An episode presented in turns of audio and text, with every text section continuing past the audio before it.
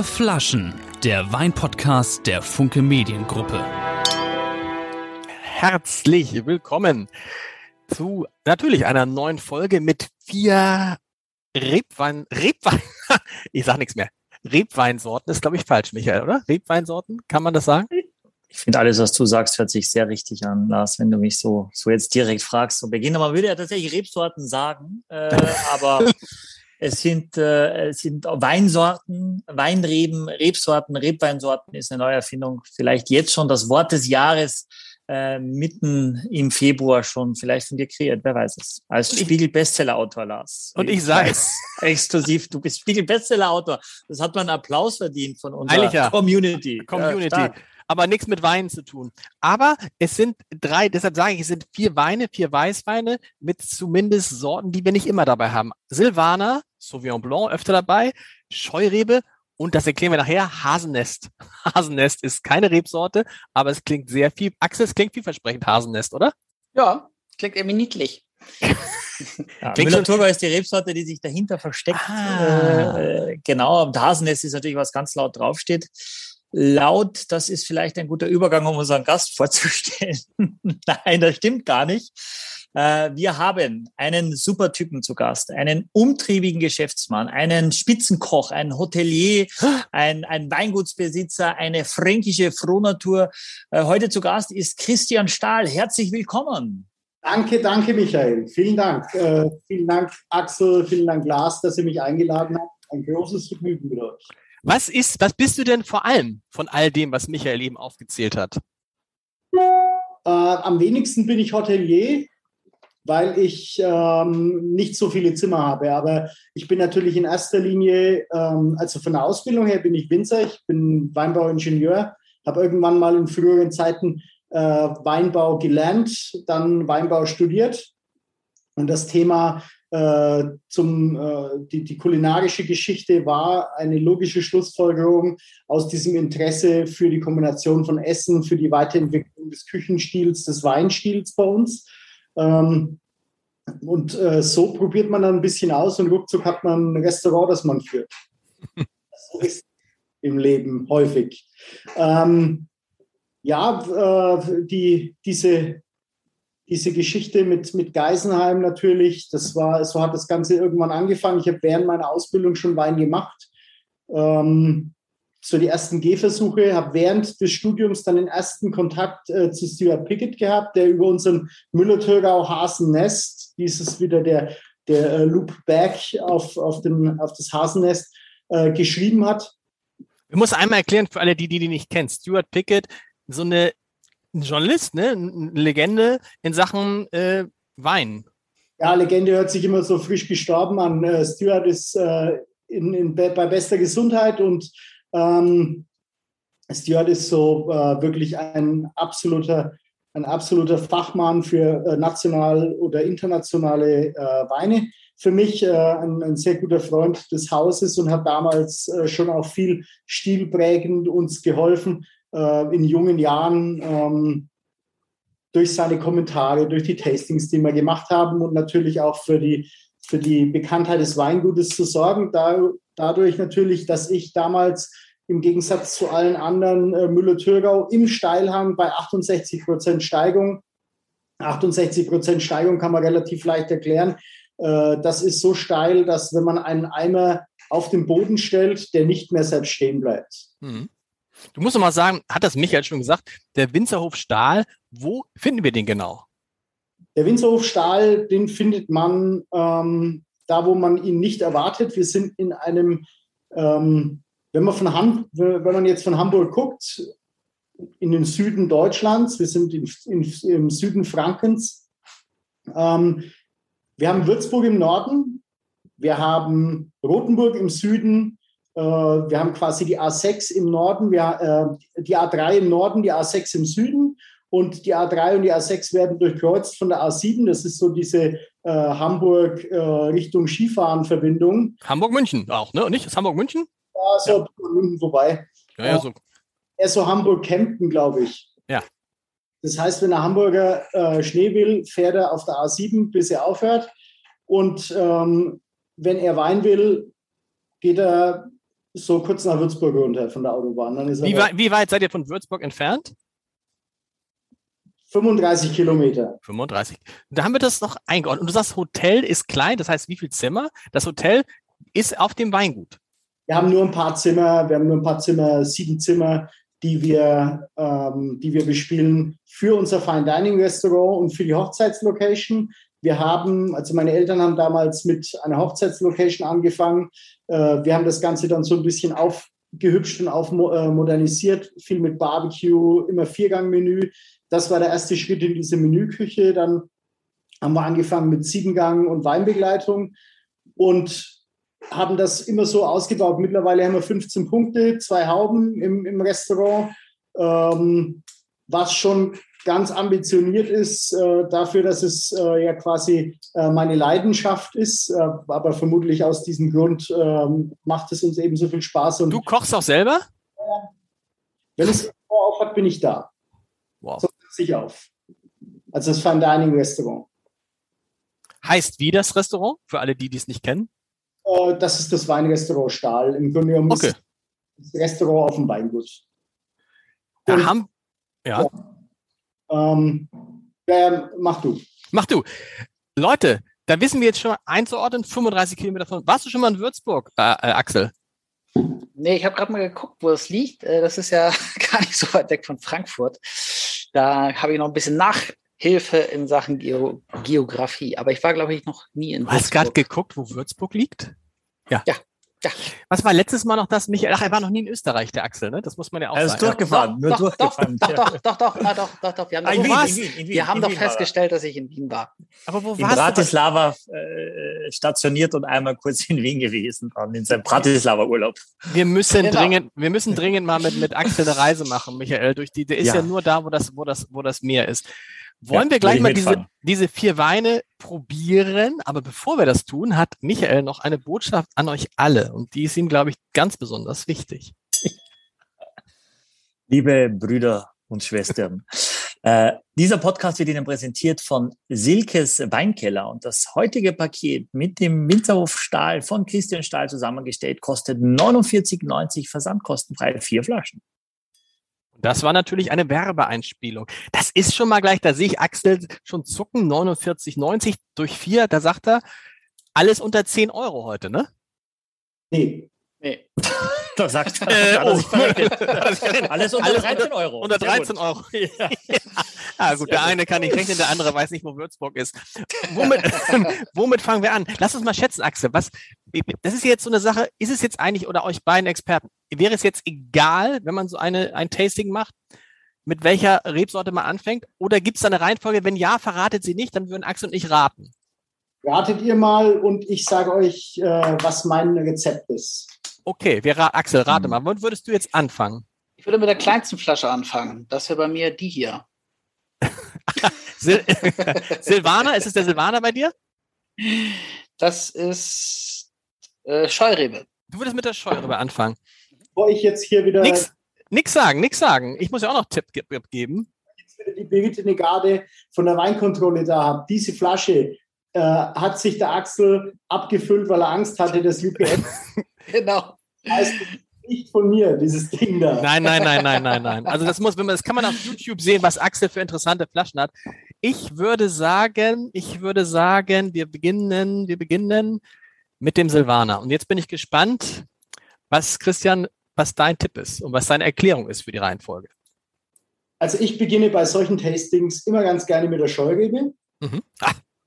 Ähm, einfach aus diesem Grund, weil äh, Scheurebe ist ein sehr gewinnender Typ, der aber nicht zu vorlaut ist.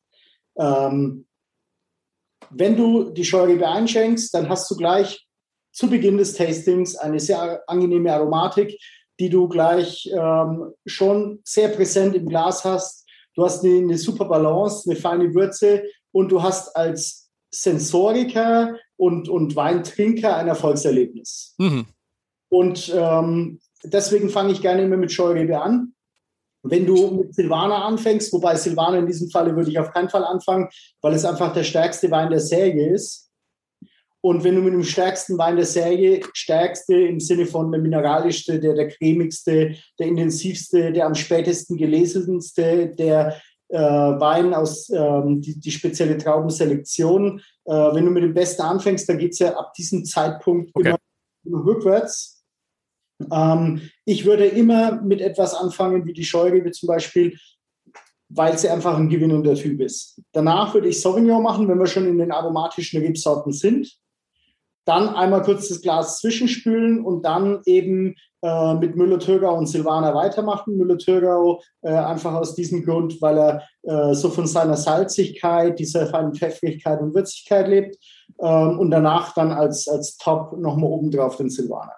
Michael, gibt es denn irgendeinen Tipp, den man den Zuhörerinnen und Zuhörern geben kann, wenn man verschiedene Weine ähm, ausprobiert, in welcher Reihenfolge man die trinken will, insbesondere wenn man ähm, wenn man nur Weißweine hat?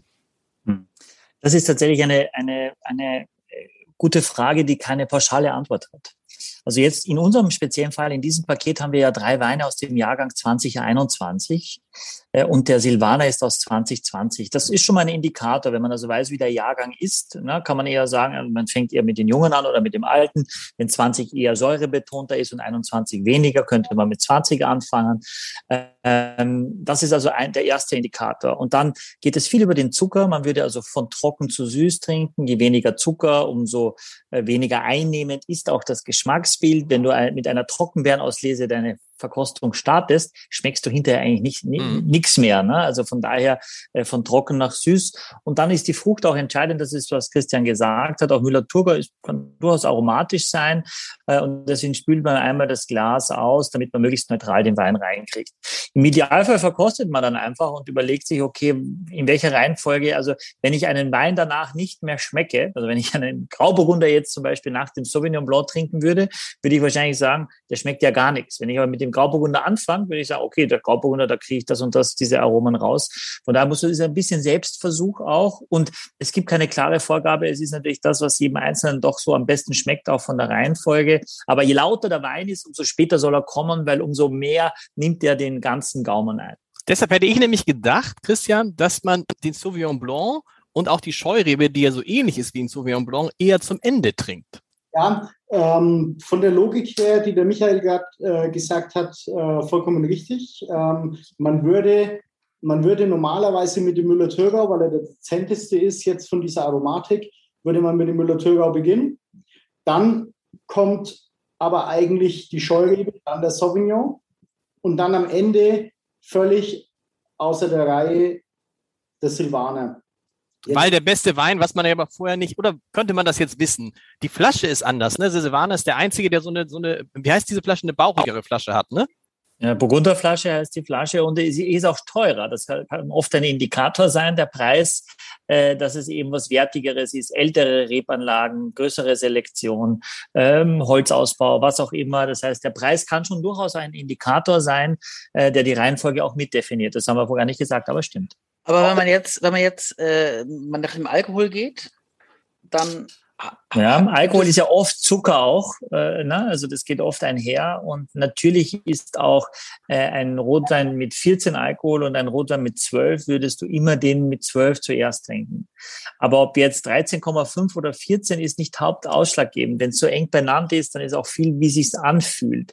Wir haben aber jetzt gerade einen Kommentar auch bekommen auf unserer Instagram-Seite von jemandem, der sagt, dass für ihn sehr wichtig sind diese Analysewerte auch, was Verträglichkeiten für viele Menschen betrifft. Und ich habe heute erst geantwortet und habe gesagt, ich bin seit über 20 Jahren Sommelier in, auf, ich habe auf Jamaika gearbeitet, habe in LA gearbeitet, habe in Berlin gearbeitet und seit vielen, vielen Jahren in Hamburg. Noch nie hat mich einmal ein Gast gefragt, wie viel Restzucker hat der, was ist der pH-Wert von diesem Wein.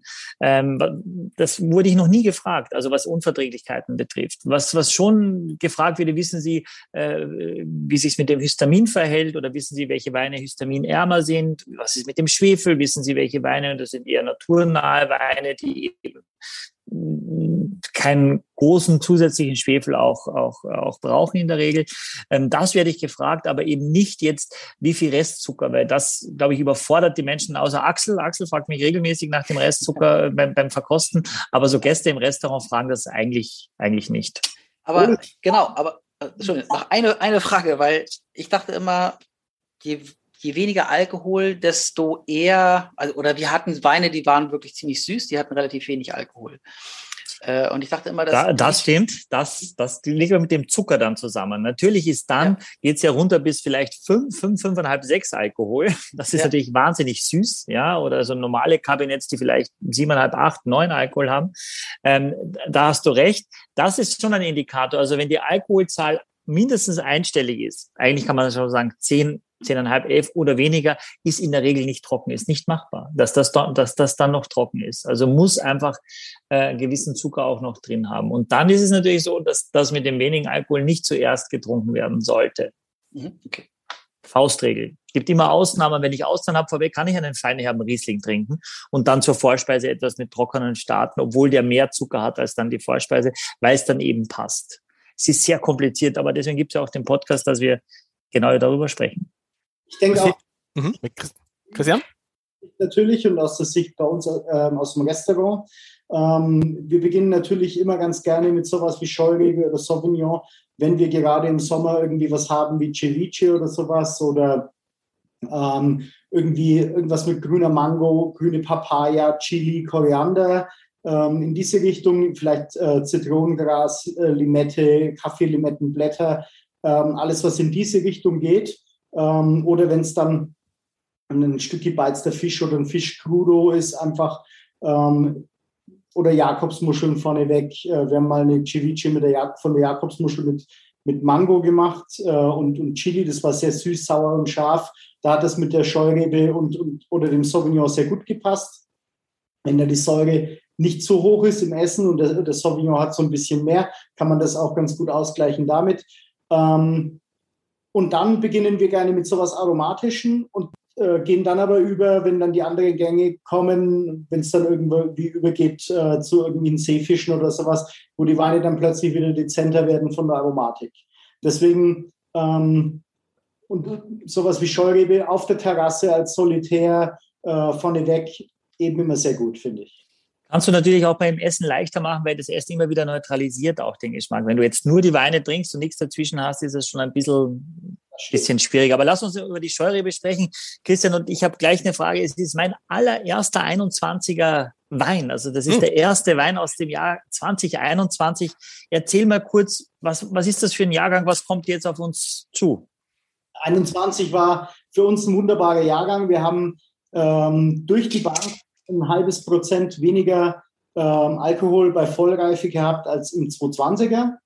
Ähm, das heißt, die Weine sind sehr elegant, ähm, nicht zu nicht zu schwer, ähm, sehr von dieser Mineralität und Salzigkeit geprägt, haben eine glasklare Aromatik, weil wir in diesem Jahr auch so ein bisschen, äh, man muss auch sagen, durch so ein gewisser Zufall gehört auch immer dazu. Wir hatten natürlich ein sehr feuchtes Frühjahr, haben in dieser Zeit sehr gut gearbeitet mit entblättern und die Trauben eben in die, ähm, in die Luft gehängt und hatten dadurch die perfekte Situation, im Herbst 100% gesundes ähm, Traubenmaterial ernten zu können.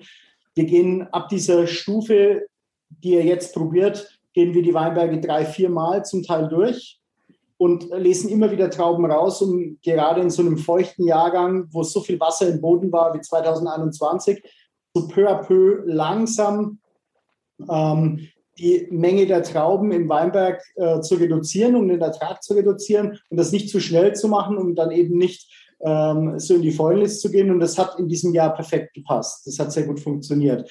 Das, was ihr jetzt im Glas habt, ist natürlich eine früh, frühe Füllung.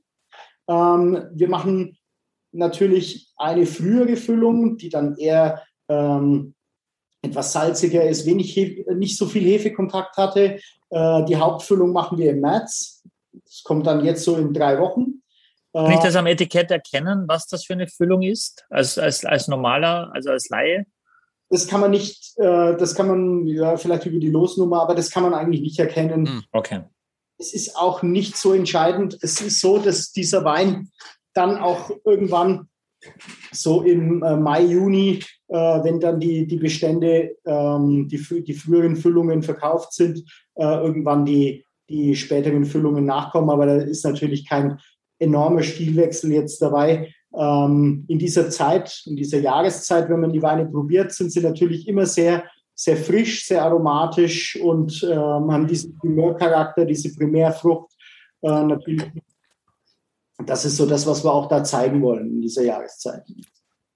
Axel, was schmeckst du? Primärfrucht, ist ein gutes Stichwort. Es riecht natürlich sehr Sauvignon Blanc-mäßig, aber nicht ganz so stark. Es riecht nach Kräutern, aber was schmeckst du? Du hast ja schon, du hast ja schon probiert. Ich, ich konnte, nach, nachdem es mir so in die Nase geduftet hat, mich nicht an mich halten und musste es probieren. Äh, und es, es schmeckt so gut, wie es riecht, finde ich. Also genau, was du sagst, ne? Also diese Frische ähm, und in der Nase hatte ich jetzt so ein bisschen schon, schon dieses Steinobst, aber auch so vielleicht was Grünliches, grüne Apfel oder sowas. Hätte ich jetzt gesagt und ähm, geschmacklich. Hm. Hm. Ich kann es gar nicht ausspucken.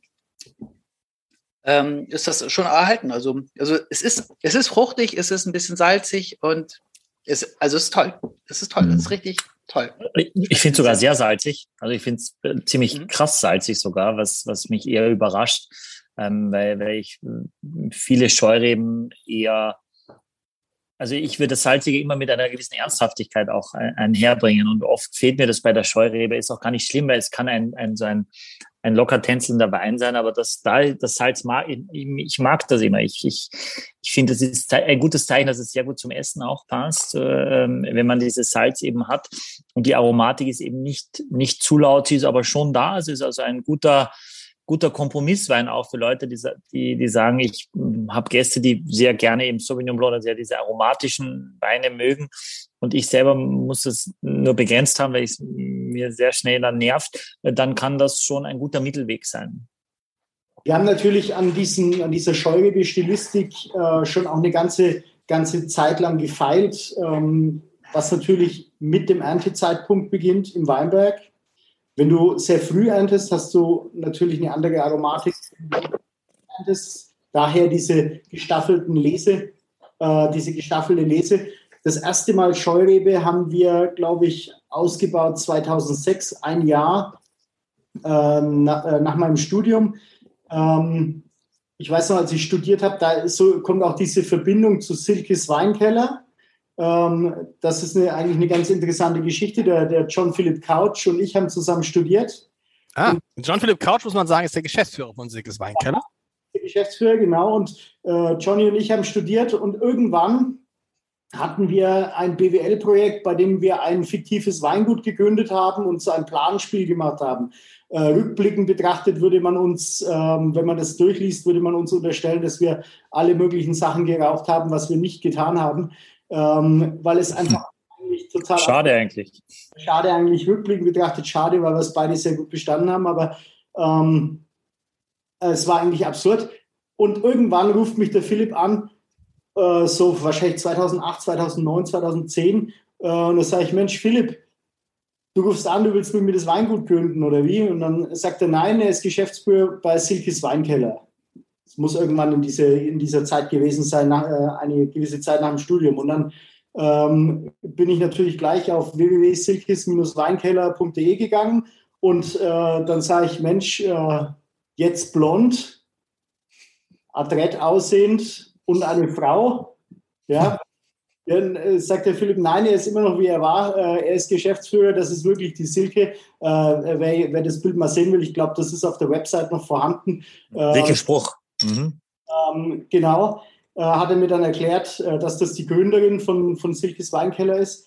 Und äh, dann haben wir so unsere ersten Gehversuche gemeinsam gemacht. Ich glaube auch Scheurebe war so eine der ersten Rebsorten, äh, die Philipp dann mal gekauft hat. Zwischenzeitlich äh, haben wir dann äh, mal mehr, mal weniger gemacht und in den letzten Jahren aber wieder einiges zusammen.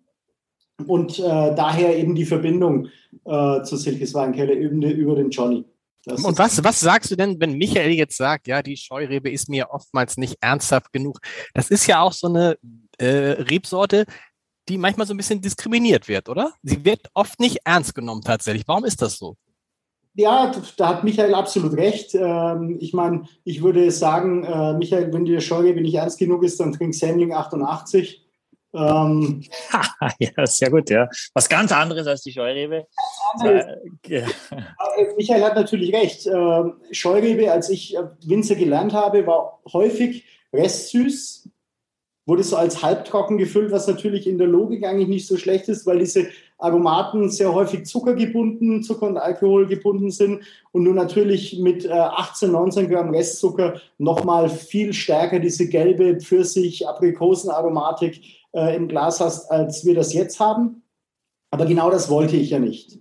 Ich war von Beginn an auf der Seite, dass ich gesagt habe, Scheurebe mit drei, vier Gramm Restzucker, das ist, wird dann dezent, wird salzig, wird subtiler.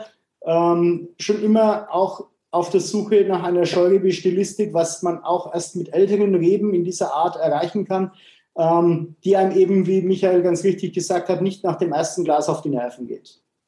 Ist extrem salzig, ne? Axel, hast du das auch, wenn du jetzt mit der Zunge über die Lippen gehst? Dann ist da überall Salz. Hm. Ich weiß nicht. Also ich, Hast du nicht? Ich finde es ich find's schon salzig, aber jetzt gar also auch nicht so, nicht so extrem. krass. Aber eine Frage, du sagtest, dass die Aromatik verändert sich, also wenn ihr das früh sozusagen lest äh, und später nochmal, wie verändert sich das dann? Es wird immer gelber. Die Aromatik wird immer gelber, okay. je du sie liest. Und äh, natürlich geht die Säure zurück. Vom Prinzip her ist es relativ einfach erklärt. Das ist bei Sauvignon wie bei Scheurebe, wie bei allen Rebsorten eigentlich so. Du hast ein gewisses Level an Zucker und du hast ein gewisses Level an Säure. Und das bewegt sich irgendwann in diese Richtung. Das heißt, äh, in den kalten Nächten bleibt eigentlich die Säure erhalten, in warmen Nächten nimmt die Säure ab. Mhm. Ähm, in kalten Nächten entsteht Aromatik, diese, diese tropische Aromatik, die ja nicht irgendwie da reingeschüttet wird, sondern die Beeren, die schmecken ja exakt genauso, wie ihr es jetzt im Glas habt. Alles, was im Grunde genommen ist es nicht möglich, einen Wein zu machen, der anders schmeckt wie die Beeren, die ihr schon im Weinberg habt. Bei Sauvignon ganz extrem. Diese Aromatik, du weißt im Herbst schon, wenn du die Beeren von Sauvignon probierst, ähm, wie das Ding schmecken wird, wenn es später Wein wird. Mhm. Ja, wobei du kannst mit der Hefe natürlich schon viel beeinflussen, auch was die Aromatik betrifft. Also da gibt es ja. Nicht über, über Long Term. Hm. Hm. Vielleicht mal über zwei, drei Monate, aber was am Ende des Tages bleibt, ist das, was wirklich aus der Traube kommt. Und ähm, das stimmt, aber ich muss einmal kurz einhaken, Christian, weil natürlich, wir machen das nicht. Wir machen diesen Podcast auch, damit Menschen mehr als drei Euro und sechs Cent ausgeben für eine Flasche Wein. Aber, aber sehr, sehr viele Weine, die werden nicht älter als drei Monate, weil sie dann nämlich getrunken werden. Und äh, äh sage jetzt mal, vielleicht nicht aus Deutschland, vielleicht aber auch aus Deutschland, aber auch aus Südafrika. Ich weiß, ich war vor Ort und die sagen, wir nehmen zehn, zwölf verschiedene Aromahefen. Die macht den Mango, die macht den Pfirsich, die macht den Papaya. Äh, und das sind Weine, die zerfallen natürlich nach zwei Jahren. Das kannst du gar nicht mehr trinken. Aber das wird nicht so alt, weil die Leute, das kommt in, das kommt ins Regal und wird am gleichen Tag gekauft und wird am gleichen Abend getrunken und fertig und weg ist es. Also das, es gibt schon auch Weine, damit beschäftigen wir uns nicht, aber Menschen leider, die unseren Podcast nicht kennen, trinken sowas, äh, das dann eben für den Moment auch schmeckt, wenn du es anders nicht kennst, aber das bestimmt nicht die Nachhaltigkeit. Hundertprozentig bin ich bei dir, aber geben tut es das schon und das auch gar nicht so wenig. Aber weiß man denn, wie schnell eigentlich so ein Wein äh, nach dem Kauf getrunken wird? Du sagst, wie viel Prozent der Weine werden eigentlich mehr oder weniger zwei Wochen, innerhalb der ersten zwei Wochen nach dem Kauf. Also ich weiß aus der Zeit, dass ich in, in, in Kalifornien äh, gelebt habe, dass das immens hoch ist. Also das liegt bei, weiß ich nicht, 80 Prozent oder so der Weine, mhm. die dort produziert werden, die wirklich für den Massenmarkt gemacht sind, werden quasi innerhalb von, äh, der Lebenszyklus ist eine Woche. Also eine Woche bis vom, vom Abfüllen, bis es dort ist, bis es im Regal ist, bis der es kauft, bis es getrunken ist. Die Leute haben auch den Platz gar nicht, das zu lagern. Die nehmen das im, bei ihrem Einkauf mit und dann wird es gekühlt und dann wird es auch schon getrunken. Also von und, daher. Und, und, über welchen Zeitraum wird es getrunken? Ah, das, ja, das wird.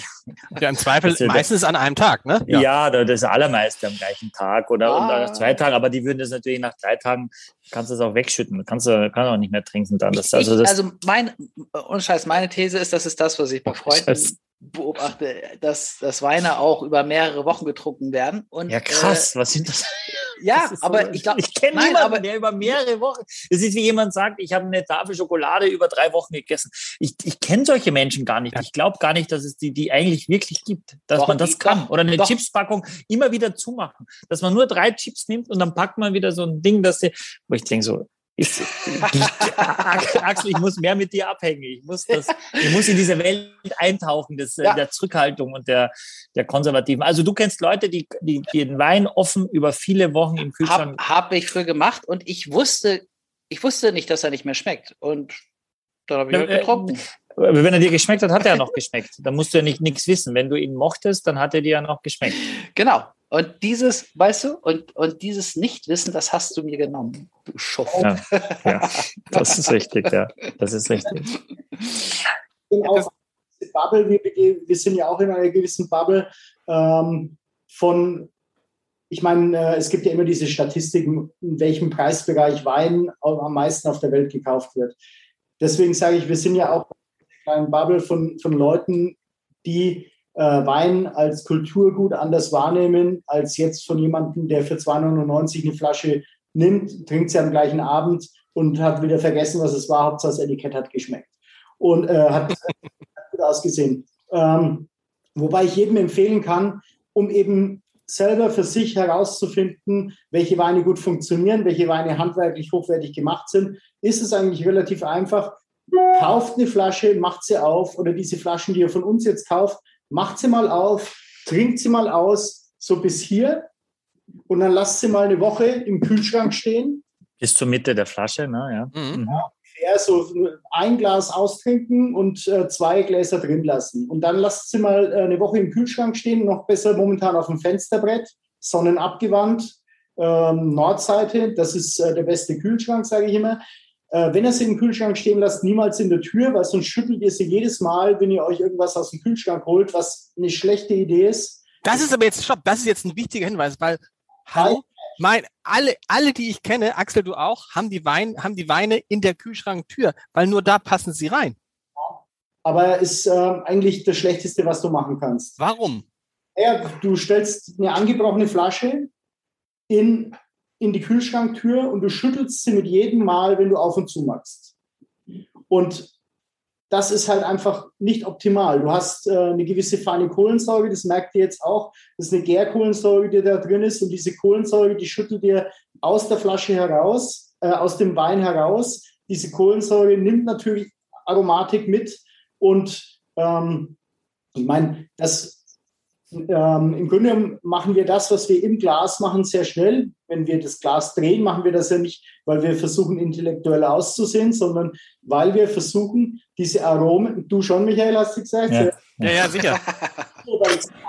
ja, Aber im Grunde genommen macht man, hier habe ich eine Kaffeetasse, man macht eben diese Nummer, damit man den Wein an der Glasoberfläche äh, eben benetzt und die, äh, die Oberfläche des Weines vergrößert. Damit natürlich den Aromen, die flüchtig sind, die Möglichkeit gibt, aus dem Wein herauszutreten. Deswegen ist es ja immer die Abfolge schwenken, riechen, trinken. Das machen ja die Weinleute äh, nicht, äh, weil sie schlau aussehen wollen, sondern weil man eben über diesen Geruch und dann den Geschmack natürlich nochmal eine, eine schöne, ein schönes Erlebnis hm. hat. Also man kann sagen, durch diese Lagerung in der Kühlschranktür schüttelt man so ein bisschen die Aromen weg, so ganz, ganz vereinfacht gesagt. Du wolltest aber eben noch erklären, Flasche ungefähr bis zur Mitte austrinken, dann ein, eine Woche ins Kühle stellen und was dann machen? Dann probieren und wenn sie dann schmeckt, ist es ein guter Wein?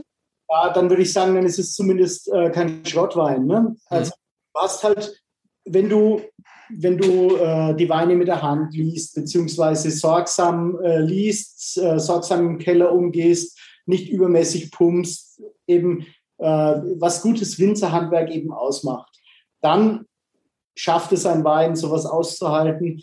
Du hast eine gewisse Menge an Luft in der Flasche.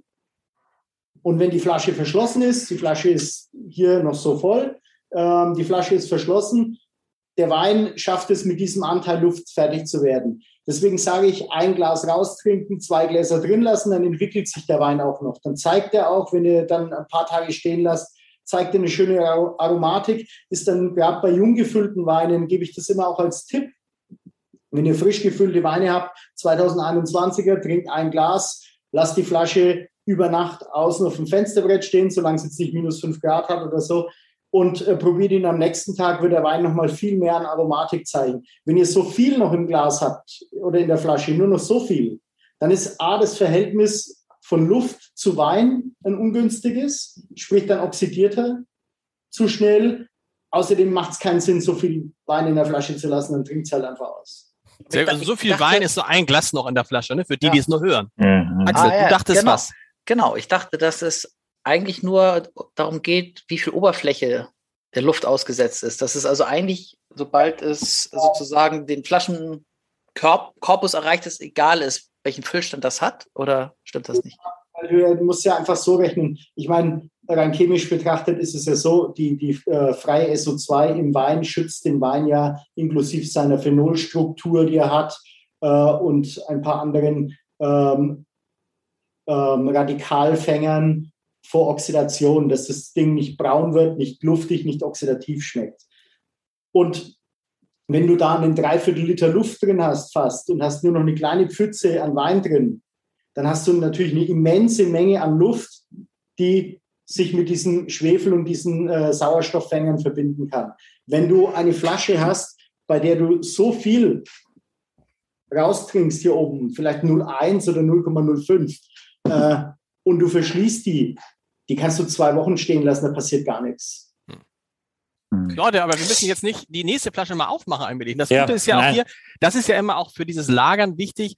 In dem Moment, wo es ein Schraubverschluss ist, wie bei deinen Weinen, jetzt ist es super. Bei Korken ist es ja wieder was ganz anderes. Ne? Also ein Korken zum Beispiel liegend ist halt schwierig. Ne? Der tropft bei mir immer alles voll dann am Ende. Ja, das wollte ich schon sagen. Also ich würde auch sagen, lieber ein bisschen äh, Aroma rausschütteln in der Kühlschranktür als alles ausräumen, weil es irgendwie nicht ganz zugeschraubt wurde oder nicht ganz dicht war, gibt auf jeden Fall mehr Ärger, ist manchmal hilfreich, weil der Kühlschrank danach wieder glänzt. Aber ähm, also ich habe, es ist sehr schlüssig, was du sagst. Ich habe tatsächlich noch nie drüber nachgedacht. Ich denke auch, dass bei mir stehen die Flaschen da auch drin, auch die Rotweine. Ähm, aber vielleicht muss ich einfach die, die, das, den Zugriff auf den Kühlschrank einschränken, dass nicht alle fünf Minuten wegen jedem. Michael, Michael, da gab es ja, eine, da gab's ja eine Frage auch von einem Hörer, nämlich die Frage, wie viel Weine du eigentlich offen bei dir im Kühlschrank stehen hast. Gleichzeitig. Nee, würde ich auch gerne wissen, ehrlich gesagt. Ja. das ist, ja, aber das ist ja immer so, das ist gar nicht so viel, ne? weil das ist ja Quatsch, nee, ne? Nee, nee, das ist nicht Quatsch. Ich habe auch äh, dieses Coravin-System zu Hause, quasi, wo ich durch die geschlossene Flasche, ohne die Flasche öffnen zu müssen, ja über einen längeren Zeitraum, also auch mehrere Jahre, dass dann, wenn ich denke, mir ist nach einem Glas Rotwein, weil meine Frau sehr wenig Rotwein trinkt, äh, dann mache ich das durchaus. Aber ich habe maximal zwei offene Weine da. Also wenn ich einen Wein nicht mehr mag oder ich ihn aufmache und ich ihn nicht mag, dann steht er noch zum Kochen da, zum Verkochen da. Das trinke ich nicht mehr und dann ist die zweite, aber die zweite mache ich dann schon etwas auf, wo ich weiß, dass mir schmeckt. Also ich mache jetzt nicht 15 Flaschen auf, bis ich dann sage, oh, der passt jetzt aber meinem Gaumen ganz genau so. Das ist natürlich. Trinkst du eigentlich jeden hm. Abend noch so ein Glas Wein, wenn du nach Hause kommst, so als Spannung? Nein. Nein. Nein. Nein. Also zur Entspannung. Wann, wann, wann trinkst du? Wann trinkst du überhaupt Wein? Weil wir sehen dich ja immer nur, Axel, das ist ja so eine Frage, die haben Axel und ich im Vorgespräch lange äh, diskutiert. diskutiert. Ja, ja. genau. Vorgespräch. Ja. Naja, ja, haben wir ja ein Vorgespräch. Äh, Michael, wir haben dich eigentlich noch nie, trinkst du, das ist ja auch eine Frage, die, glaube ich, viele Hörerinnen und Hörer quält. Trinkst du überhaupt Wein? Also trinkst du, wir haben dich noch nie Wein trinken sehen, Axel, oder? Selten. Immer nur spucken. Ja, das stimmt. Also, da, na, das ist ja, ich, ich bin so viel damit umgeben, dass ich da eher sorg, sorgsam bin und, und eher vorsichtig. Äh, immer wenn meine Frau sagt, Schatz, wir müssen reden, meistens heißt das, ich muss eine Flasche Wein aufmachen, weil es irgendwie ein sehr schweres Thema gibt oder irgendein Problem mit dem Kind oder irgendwas. Ähm, aber ansonsten bin ich jemand, der das nur trinkt, was mir wirklich schmeckt. Äh, auf, auf keinen Fall Wirkungstrinker, sondern immer nur Genusstrinker. Wir hatten gestern Mittag zum Beispiel bei uns ein kalifornisches Weingut, Promontory heißt das, der aktuelle Jahrgang, äh, kostet über 1000 Euro die Flasche. Da war der Winzer da, äh, David äh, äh, Chili aus, aus, aus Napa, der 2016er wurde präsentiert, 100 Parker-Punkte. Ähm, das trinke ich auch. Ne? Also mhm. auch am Tisch sitzen zu spucken, finde ich unhöflich. Das, das gehört sich nicht, wenn man bei einem Essen ist. Dann sage ich natürlich, habe ich auch meinen Kollegen gesagt dann, Mika, unser Sommer, habe ich gesagt, bitte schenk mir nur ganz wenig ein, weil ich muss ja den, abends noch unsere Beiratssitzung gehabt. Also ich halte mich da einfach zurück und ich rate es auch jedem eher auf die Dosis zu reduzieren und dieser alkoholfreie Januar, den viele machen, der, der jetzt ja überstanden ist oder so, sondern lieber aufs ganze Jahr zu schauen, eben wirklich, und wir tragen ja dazu bei, äh, Axel sagt ja auch, dass wir die Leute ein bisschen versauen, das schreiben uns ja auch sehr viele, dass sie jetzt sagen, was früher fünf Euro war, ist jetzt immer mindestens zehn oder zwölf. Ähm, dazu tragen wir bei, dass man ja den Unterschied schon schmeckt und von daher Nee, muss wie, nicht immer. Wie, immer wie, ist, wie ist es denn, äh, Christian, wie ist es bei dir? Wie ist es bei Vincent allgemein? Die sind ja auch viel mit Wein umgeben. Also ich, ich sage immer, ich, äh, ich rauche nicht, ich äh, trinke keinen Alkohol, ich esse kein Fleisch, äh, aber ich lüge. Sehr gut. Äh, wo ah. denn überall? In allen drei Punkten oder? Also man muss eins sagen, ich bin natürlich als Winzer, äh, würde man natürlich sagen, äh, Hochrisikogruppe. Äh, das ist ja in der heutigen Zeit ein Wort, äh, das täglich benutzt. Äh, Hochrisikogruppe, was natürlich das Thema Alkohol betrifft. Und ähm, deswegen ist es bei uns natürlich schon eine ganz strikte äh, Geschichte, dass wir während des Arbeitens kein Alkohol trinken. Hm. Und danach?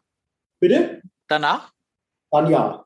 Dann ja. aber aber, aber gibt, ist, das, ist das ein Thema unter Winzern? Also ist Alkoholismus ein Thema bei Winzern? Großes Thema. Ja, schon. Tatsächlich? Ja, klar. Ja, ist, das, ist, ist, das, ist, ist das eigentlich schwierig für euch, irgendwie eine Versicherung dahingehend ab? Also so eine, ich weiß nicht, Berufsunfähigkeitsversicherung oder sowas? Ist das teurer?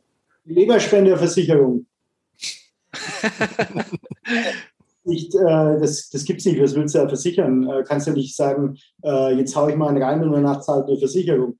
Ähm, aber sagen wir mal so, also ich würde mal so sagen, wenn man während der Arbeit, das ist äh, Winzer wie Sommelier genau das Gleiche. Du musst natürlich in irgendeiner Weise bei diesem Beruf mental und, und äh, von deiner Einstellung gefestigt genug sein, dass du sagst, äh, egal wie lecker der Wein schmeckt, ich fange jetzt nicht äh, während des Abfüllens, wenn wir, äh, ich meine, es geht ja so los, zum Beispiel mein, mein Mitarbeiter und ich, wenn wir früh äh, die Füllanlage starten, dann werden die Filter abgeschmeckt, dann schmeckst du ab.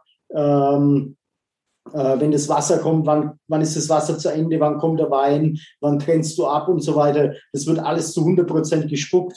Und ich sage euch eins, früh um halb sechs, wenn du noch müde bist, ist das nichts, was dir Spaß macht. Selbst gucken macht dir keinen Spaß, weil du natürlich morgens um halb sechs keine Lust hast, Alkohol in den Mund zu bekommen. Aber das, da hast du, wenn du das ausspuckst, das ist in zehn Minuten wieder weg. Äh, aber trotzdem merkst du in dieser Zeit ganz kurz die Wirkung des Alkohols, den du über die Schleimhaut aufnimmst. Aber du kannst nicht in diesem Beruf, ähm, in diesem Beruf hat niemand etwas verloren, der Wein probiert und sagt, ein kleiner Schluck muss runter, das funktioniert nicht. Mhm. Wobei, äh, also ich, ich, trinke schon tatsächlich jeden Tag Wein, das ist die, die Wahrheit, weil ich jetzt kurz drüber nachgedacht habe.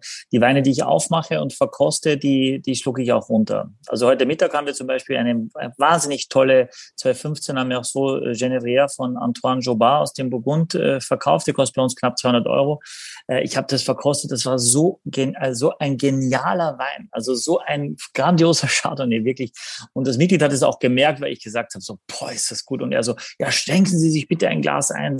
Und das, das ist dann das, wo ich dann sage, kann ich, das ist total lieb und auch wahnsinnig großzügig, aber, aber mache ich nicht. Aber probiert habe ich es natürlich trotzdem und bin jetzt ein bisschen. Wie, du sagst am Tisch, also der Gast hat den Wein bestellt und du trinkst und sagst, boah, ist das gut? Ja. Und ja. sagst du auch, boah, ist das schlecht? Wenn, nicht so, aber wenn es nicht äh, schmeckt, nein. was machst du denn dann? Das ist geil. Ich, also ich möchte auch gerne mal am Mittwochnachmittag irgendwie so eine 200 Euro Wein irgendwie ja. zum Mittag trinken. Ja, ja. Und, und da vor allem noch dem Kellner was geben, das ist ja nett. Ja. Äh, naja, wenn er nicht schmeckt, dann sage ich schon, ich weiß nicht, also wenn, wenn, was heißt nicht schmeckt, ich habe alle Weine auf der Weinkarte selber ausgesucht. Das heißt, es gab, gab irgendeinen Grund, ich muss die nicht selber gut finden, aber dafür das, was sie sind, aus meiner Sicht sind die eben gut. Ähm, es gibt natürlich Momente, wo ich sage, der Wein ist nicht ganz in Ordnung, dann sage ich das natürlich und sage, ich bin mir nicht ganz sicher, ich mache lieber noch mal eine Flasche auf, weil so habe ich den nicht in Erinnerung. Äh, wir haben ja nur Mitglieder, die kommen immer wieder. Ich habe ja nicht irgendwelche Lauftouristen, die ich nie wieder sehe und so weiter, wo ich denke, haha, der, deren Geld nehme ich, sondern ich will eine hundertprozentige Zufriedenheit, wenn ich es weiß, wenn ich es nicht besser weiß. Ne? Also ich hatte auch schon mal irgendwann einen Wein, wo ich dachte, okay, dann schmeckt er so, aber nicht zum Durchdrehen. Alle haben ausgetrunken, bitte noch eine Flasche. Ich mache die zweite Flasche auf. Ja, genial. Also die zweite Flasche eine Klasse besser. Ich also, habe mich so geärgert, dass ich die, dass sie die erste Flasche auch getrunken haben. Und habe ich auch gesagt, ich merke jetzt erst, ich hätte ihnen das gar nicht einschenken dürfen, weil so wie der Wein schmeckt, das ist jetzt die zweite Flasche. Das ist viel, viel besser. Und die erste hatte irgendwie so einen Schleicher oder sowas leicht verdecktes, so eine, so einen leichten Uchuton oder wie auch immer. Ich wusste es zu dem Zeitpunkt nicht besser, sonst hätte ich es auch anders gemacht. Aber dann muss ich schon was sagen, habe neue Gläser gebracht, habe auch gesagt, okay, es fühlt sich an wie ein ganz anderer Wein. Aber ich glaube, das kann man auch erwarten in der gehobenen Gastronomie, dass wenn sich da Menschen sind, die sich damit beschäftigen, dass man eben ernsthaft dann auch beraten wird und auch gesagt wird, okay, ist nicht so. Und wenn es Weine sind, wo ich weiß, die polarisieren, weil sie wahnsinnig viel Holz haben, weil sie oxidativ sind, weil sie orange sind, dann sage ich vorher ziemlich genau, und da warte auf meinen Kollegen, dass wir vorher ziemlich genau beschreiben, was dann kommt, was wir, was, was der Gast zu erwarten hat. Ähm, und wenn er dann, wenn genau das eingetroffen ist und er sich dann beschwert, muss er den Wein trotzdem bezahlen, weil mehr können wir dann nicht tun. Stichwort zweite Flasche. Ja, sehr gut. den Sauvignon Blanc einschenken, der arme Blanc. Christian denkt schon, was reden die die ganze Zeit über ja. diese Kneipe von so dem Michael?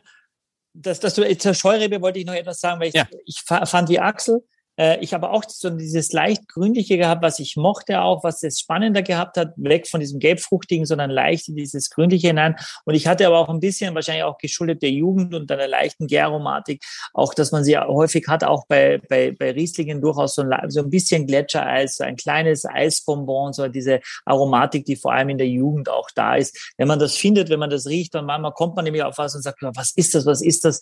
Jetzt habe ich es gesagt, vielleicht äh, äh, hat der ein oder andere das auch kurz in der Nase gehabt. Und jetzt machen wir aber den Sauvignon Blanc. Ähm, Michael, wie kann man eigentlich äh, bei euch quasi Mitglied werden? Muss man da sich einkaufen? Wird man da berufen? Das ist, die Hanse Lounge ist ja sehr bekannt für äh, hochwertigste äh, Gastronomie oder Hä? ja doch nicht. Tatsächlich. Über Ja, Hamburg das haben wir hinaus vorges- eigentlich? Über Das Hamburg haben wir im hinaus? Vorgespräch. Das haben wir im Vorgespräch. Warte mal, Hanse Lounge Werbung. Das haben wir natürlich im Vorgespräch alles erläutert. Ähm, wir sind sehr bekannt, glaube ich nicht. Wir sind in Hamburg. Kennt, kennt man uns wahrscheinlich Wie schon. heißt das? Hanselauch? Ja, Hans Hanselauch. Silvester Das ist doch das, das, diese, diese Kneipe am Rathausmarkt ist das. Ja, Aber man kann sich aber Männer aus sagen, Stahl Christian, man kann sich, man kann sich einkaufen. Axel und ich haben ja mal angefragt, aber es gibt eine große Warteliste und es müssen zwei Leute für einen bürgen. Ist das so? Ja, äh, ne, das ist ja eine Partnerschaft, keine, also hat ja nichts mit wirtschaftlichen Bürgen, sondern eine Partnerschaft. Müssen zwei Leute für einen die Partnerschaft ablehnen, die sagen, der Christian Stahl ist ein super Typ, der darf hierher. Dann kommt er hierher und an drei von vier Mal kann er nicht mehr stehen, nicht mehr reden und nicht mehr geradeaus gehen, weil er sich so quasi abgeschossen hat äh, äh, um halb sechs morgens oder um halb sechs abends. Und dann wird er aufgenommen, dann ist er aufgenommen. Und dann sagen wir dem Paten, wen habt ihr uns denn da geschickt? Das wollen wir eigentlich gar nicht haben. Und dann sagen die Paten, ihr Mitglied, du was, das geht nicht, du hast meinen Namen hier. Also passiert höchst selten, aber kann durchaus passieren. Äh, und dann kommt man rein, aber es ist tatsächlich so. Wir haben knapp äh, haben die 1000 Mitglieder. Und wir haben gerade gestern unsere Beiratssitzung, haben es also, weil wir haben über 60 Antragsteller und wir hatten acht Austritte seit der letzten Sitzung. Das heißt, wir vergeben immer nur die Plätze, die gerade auch frei geworden sind. Also man muss jetzt durchaus äh, davon ausgehen, dass man in dem Jahr, wenn man heute einen Antrag stellt, nicht mehr Mitglied wird. Aber lasst uns über den Sauvignon Blanc sprechen. Bin ich auch bin besser. ganz, Der ist ja- ganz, Der übrigens, der ist auch günstiger als die Mitgliedschaft in der, in der Hanse Lounge. ah, muss jeder für sich selber wissen, was wirklich günstig ist. Aber zum, Preisbereich liegt man da, willst du das sagen, äh, Hanse Lounge, so für eine Mitgliedschaft? Aufnahmegebühr kostet 1600 und aktuell kostet es 920 Euro im Jahr. Okay. Können wir über den Sauvignon Blanc sprechen? Aber wir können auch über die Hansel Lounge sprechen. Ich finde das Nein. super spannend. Ja, aber ich immer noch das Zug- oder Flugticket on top rechnen, wenn ich, äh, wenn ich sage quasi, äh, von daher wäre das äh, natürlich bei mir ein enormer Aufwand. Ne? Aber für einen Hamburger finde ich das eigentlich schon eine super Ist eine Sache. schöne Sache. Ist eine schöne Sache. Ja, 1600 Euro, das ist kein Ja. Ding, das zu bezahlen, wenn ich Nein. mal essen gehen will. Der Sauvignon Blanc. Sauvignon Der Blanc. Sauvignon Blanc riecht wie ein Sauvignon Blanc. Ne? Das ist so ein bisschen, das ist ja übrigens das Ich, äh, Michael, wenn du das sagst, also das nervt mich ja manchmal. Das ist eigentlich Sauvignon Blancs riechen wie immer, also sie riechen immer gleich, finde ich. Na, äh, stimmt, das ist, äh, äh, Lars, das stimmt nicht, äh, Doch. weil, nein, nein, es stimmt nicht. Es, ist, es stimmt tatsächlich wirklich nicht, weil es gibt äh, schon auch Sauvignon Blancs, die ganz wie, also Grundzüge der Aromatik hat, bringt die Rebsorte mit. Bin ich mit Genau. dir hundertprozentig Das meine ich. Mhm. Aber es gibt, äh, äh, wenn du zum Beispiel, ich habe jetzt, wir haben auf der Karte Grasnetzberg Reserve von Weingut Thement aus der Steiermark, Jahrgang 17. Da, wenn du es nicht weißt, würdest du gar nicht davon ausgehen, dass es Sauvignon Blanc ist. Es gibt äh, schon auch aus dieser Rebsorte, wenn das sehr, sehr terroirbezogen ist, äh, durchaus auch Bemühungen, quasi diese laute Aromatik, diese primäre Arom- Aromatik rauszuholen. Aber das trifft dann nicht die Erwartungshaltung der Menschen.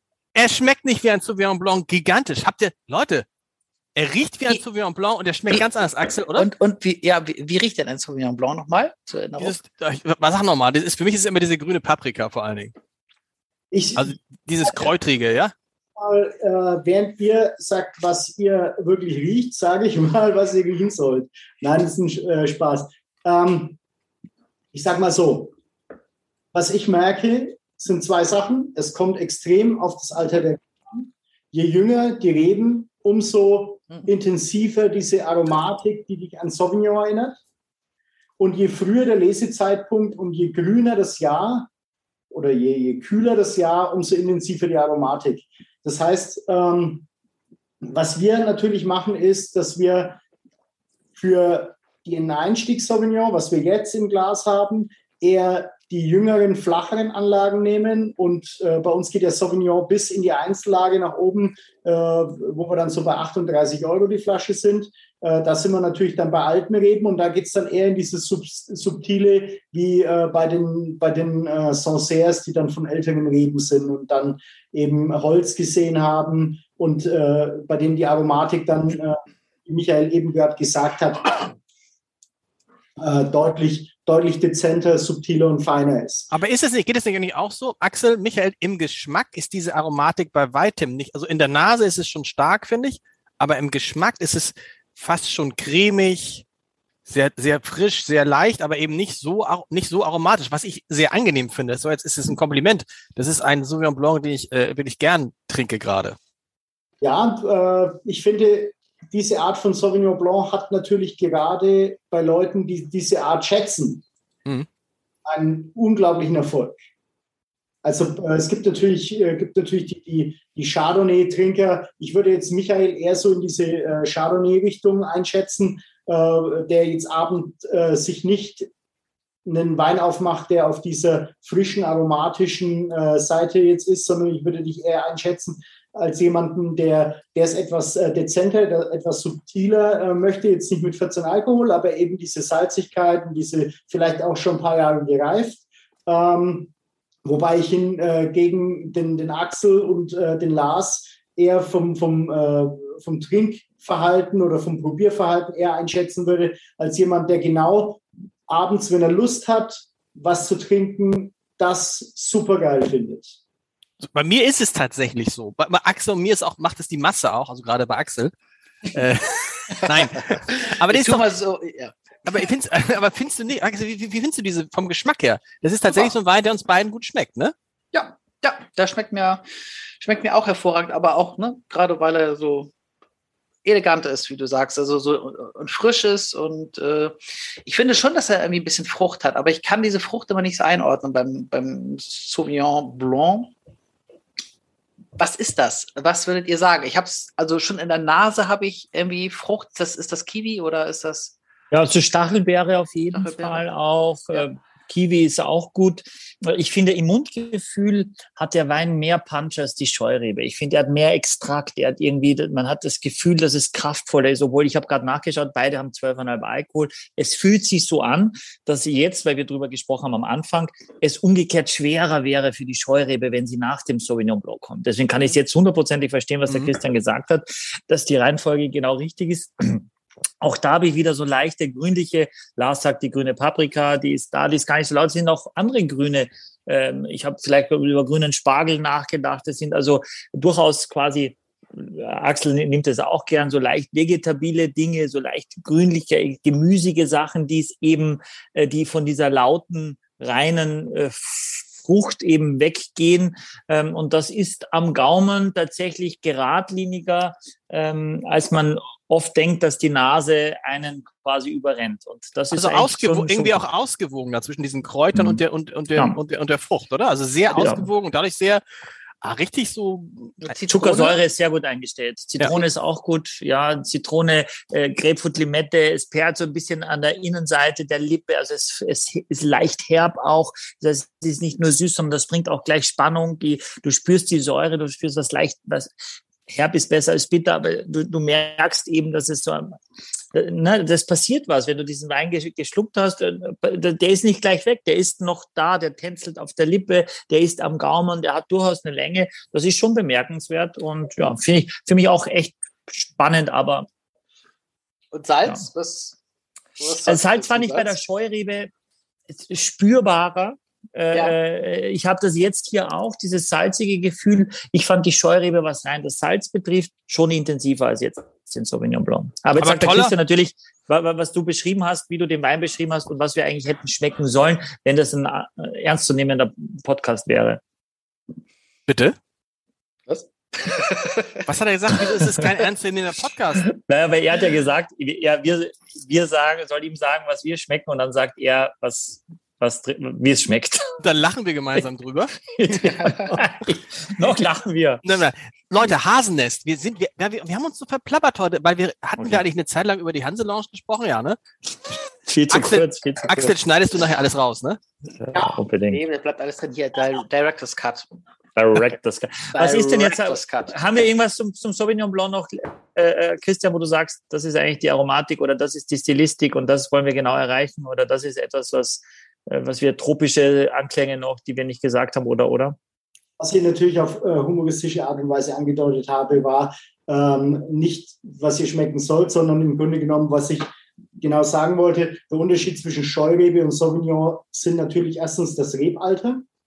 Das heißt, die Scheurebe-Reben sind ein Tick älter, daher auch etwas feiner, etwas subtiler.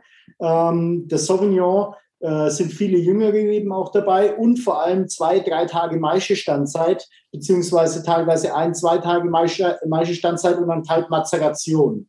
Das heißt, mhm. wir haben die Beeren vom Stiel getrennt. Wir haben es bei drei Grad plus, ähm, haben wir die Maische mit oder den Saft mit den Beerenhäuten in Kontakt gelassen und dann nach dem Pressen den äh, Saft nochmal mit dem Trub äh, aufgerührt, um eben diese Auslaubung dieser ganzen äh, grünen Aromaten, die wir eben schon in der Berge geschmeckt haben, auch im Wein zu haben.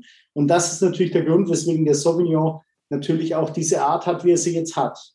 Ähm, und deswegen sage ich, das war auch keine, äh, das wollte ich gerade vorhin auch noch hinzufügen, es ist auch keinerlei Wertung, wenn jetzt jemand äh, sagt, ähm, ich trinke gerne Sauvignon oder wenn jemand gerne sagt, ich trinke gerne Chardonnay, das ist einfach nur eine persönliche Einstellung. Ich merke es zu Hause bei mir privat, ähm, wenn ich mit meiner Frau Wein trinke, manchmal geht es uns auf die Nerven, wenn wir so was super aromatisches, zisch, frisch, eiskalt trinken, ähm, wenn es einfach gerade nicht passt, äh, weil, weil wir irgendwie gerade sowieso reizüberflutet sind. Aber wenn du, manchmal ist es auch so, so wie gestern, hatte ich eine Flasche Chardonnay Sonnenstuhl. Ähm, das hat halt natürlich viel Salz, viel Cremigkeit, viel Körper. Ähm, und das war dann so, dass meine Frau gesagt hat, gib mir mal bitte was anderes, das ist mir jetzt zu viel Wein, äh, ich brauche jetzt was Einfacheres. Und so glaube ich, für jeden Weintrinker, er muss auch für die Situation, wo er gerade trinkt, den richtigen Wein finden. Und dafür gibt es ja äh, Sommeliers und äh, Leute wie euch und Podcasts. Experten. Experten. Auf jeden Fall. Experten. Sag mal, ähm, jetzt können wir zum Hasennest. Und dann fragt man sich natürlich, wo ist, erstmal fragt man sich, wo ist Axel gerade hin? Axel hört, ist hört, hört, hört mich hör noch? dich noch, wir hören dich noch. Wir sehen dich nicht, ja, aber, ja, hört mich noch. Ja, meine aber Kamera. So, ich mache für dich das Licht an, auch wenn es, ja. Oh. Axel sitzt im Dunkeln. Ich bin noch da, ich bin noch da. Kein das ist gut. Christian, kurze Frage. Ich habe mir gedacht, warum heißt das Ding Hasennest? Wahrscheinlich heißt es Hasennest, weil es nicht so cool ist, wenn es Müller-Thurgau heißt. Richtig? Nee, nee. Nee? Äh, nein, nein, hat damit nichts zu tun. Ähm, die Idee, die man irgendwann mal in Deutschland hatte, dass man gesagt hat, äh, wenn wir äh, nach jahrelanger Miss, äh, nach jahrelanger Misswirtschaft, ähm, die mit Müller-Thurgau betrieben wurde, weil man einfach sagen muss, Müller-Thurgau ist eine Rebsorte, die in der Lage ist, sehr, sehr viel Ertrag zu bringen. Und wenn man den Müller-Thurgau nicht ähm, kultiviert und nicht in seinen Ertrag reduziert, und zum perfekten, in die perfekte Lage pflanzt oder in der perfekten Lage kultiviert, dann bringt Müller-Thurgau halt sehr banale Weine. Und äh, das ist ein Problem, was in Müller-Thurgau sehr viele Jahrzehnte nachgehangen ist. Ähm, und da hat man sich gedacht, wenn kein Mensch Müller-Thurgau ne äh, will, nennen wir ihn Rivane. Und das hat selbstverständlich auch nicht funktioniert, weil der Wein wurde ja dadurch nicht besser. Mhm, genau. Aber ähm, wieder was gelernt. Das wusste, Axel, wusste das, dass Rivale das gleiche ist wie Müller-Thurgau? Nee, wusste ich nicht. Ja, wusste ich auch nicht. Wusste Aber ist auch mehr und mehr verschwunden schon der Begriff. Ne? Den gibt es ja auch wirklich nur noch ganz selten, Rivana. Also, Aber hat man schon mal gehört, okay. Hat man schon mal gehört, ja. Genau, mhm. okay. Und, und du hast, ja, erzähl weiter. Und Hasennest Müller-Thurgau ist deswegen, heißt deswegen Hasennest, weil es bei uns ähm, die Müller-Thurgau-Lage ist, die einen Wein oder die Trauben erbringt, die wir nicht auf anderen Müller-Thurgau-Anlagen oder eine Weinstilistik erbringt, die wir nicht auf anderen Müller-Thurgau-Anlagen selbst kopieren können. Heißt was? Ist es eine besondere Lage? Eine besondere Lage. Es ist ein Terroir, das wir selbst innerbetrieblich nicht kopieren können, weil es einfach auf 400 Meter Höhe liegt. Mhm. Ähm, 400 Meter Höhe, sehr steiniger, sehr skelettreicher Boden. Äh, wir haben wenig Humusauflage. Dann äh, kommt Lettenkäuper, was ein sehr fester Boden ist. Das heißt, die Reben brauchen mal mindestens acht, neun Jahre, bis sie durch diese beschwerlichen Schichten und den Fels durch sind. Und dann aber eine sehr, sehr stabile Nährstoff- und Wasserversorgung haben. Mhm. Und dann habt ihr da aber auch viele Erträge, die ihr nochmal künstlich reduziert? Ja, natürlich. Tatsächlich. Müller-Thurgau ist halt einfach eine Rebsorte, da musst du ein Fingerspitzengefühl dafür entwickeln. Und du kannst das wir können das zum Beispiel am Rand des Aqua Sonnenstuhl nicht, selbst nicht kopieren, weil der Rand des Aqua Sonnenstuhl ist eine Toplage für Chardonnay, aber ist für Müller-Thurgau zu tiefgründig zu heiß. Jetzt, jetzt da, sagt, also, ja, und ähm, das heißt, am Ende des Tages, wenn du Müller-Thurgau von vornherein auf äh, den Ertrag einstellst, den du später haben möchtest, kann es dir passieren, dass er einfach zu früh reif ist, zu wenig Säure hat und zu viel Alkohol entwickelt oder die Bären dann aufplatzen, zu groß werden und du wiederum nicht das erreichst, was du willst. Das heißt, in, im letzten Jahr auch da gestaffelte Lese, immer wieder durchgehen, Traubensaft raus, lesen zuerst mal, ähm, Grünlese, Traubensafternte, Basisweinernte, vielleicht so ein bisschen Süßreserve rausernten und immer Stück für Stück den Ertrag reduzieren bis wir bei dem Ziel waren, das wir hatten. Und dann konnten wir ihn lesen und dann kriegst du halt diese Art von Wein hin. Aber ich habe eine, Axel? eine Frage. Und zwar, der riecht jetzt ganz anders als die Weine vorher und er riecht auf eine Art und Weise, wie ich sie irgendwie aus, von Weinen irgendwie auch kenne, aber ich kann es nie beschreiben. Aber was könnt ihr mir das vielleicht sagen, was, was ihr jetzt im Vergleich zu den anderen Weinen hm. Also für mich ist die Nase deutlich, äh, also wirklich gelbfruchtiger, so ein gelber Apfel, der erstmal sehr dominiert für mich, äh, sehr, sehr intensiv. Vielleicht auch ein bisschen so diese, wie, wie heißen die in Deutschland? Äh, äh Quitten? Ja, Ringlotten, so gelbe, gelbe Pflaumen. Ja, Ringlotten heißt das bei uns. In, in, ja, so, so, ja, in, also in Österreich heißt das Ringlotten. So gelbe Pflaumen, gelbe Pflaumen. Äh, ähm, so ein bisschen in diese sehr gelbliche, äh, gelbliche Richtung auch. Äh, und die Nase ist, ähm, also man muss es schon ausspülen. Das hat der Christian auch am Anfang gesagt, dass du diesen, diesen Sauvignon Blanc, der ja trotzdem lauter ist, auf jeden Fall wegkriegst, auch aus der Nase. Einmal einatmen oder irgendwie und, und auch aus dem Glas. Ähm, und am Gaumen hast du, also von der Stilistik finde ich schon, dass es erkennbar ist, dass es eine Handschrift ist, weil die Weine alle sehr klar sind, alle sehr, sehr sauber, sehr, ähm, dieses Zuckersäurespiel ist gut eingestellt. Du meinst ja so eine Handschrift, also diese, dass man die, die Stahlfamilie erkennt sozusagen. Ja, genau, die Stilistik genau. von, von Christian, mhm. dass, dass, mhm. dass man das, und das ist ja schon mal ist ja schon ziemlich, ziemlich groß, wenn einem das gelingt, dass man Wein probiert und sagt, boah, das ist wahrscheinlich vom Stahl, weil das so, so, so seine Stilistik ist, äh, seine Handschrift und man sagt, das ist der Teil des Terroirs, ist ja auch die Arbeit des Winzers, ähm, die so prägend ist, dass man sowas dann auch erst schmeckt. Das ist dann schon ganz, ganz weit oben. Aber was würdest du sagen? Wie würdest du es beschreiben? Vom na, die Stilistik Geschmack ist für mich jetzt. Äh, na, also vom Geschmack her dieser, vom Geschmack? dieser Wein? Vom, vom Geschmack, okay. Hm?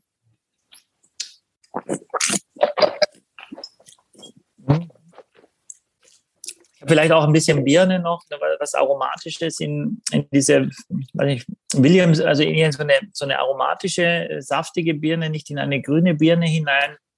Der gelbe Apfel ist da.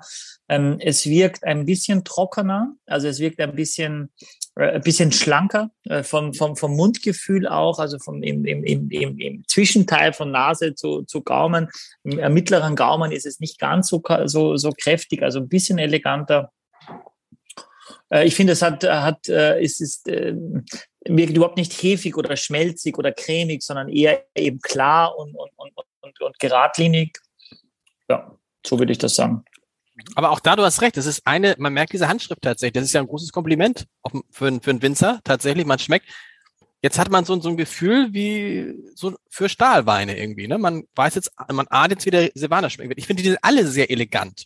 Also sind, sie schmecken alle nicht irgendwie so, also billig ist das falsche Wort. Ihr wisst, was ich meine, aber sie schmecken halt so, dass man sagt, die kannst du zu verschiedenen Momenten, Zeitpunkten, Essen überall anreichen und wirst dich nie blamieren damit.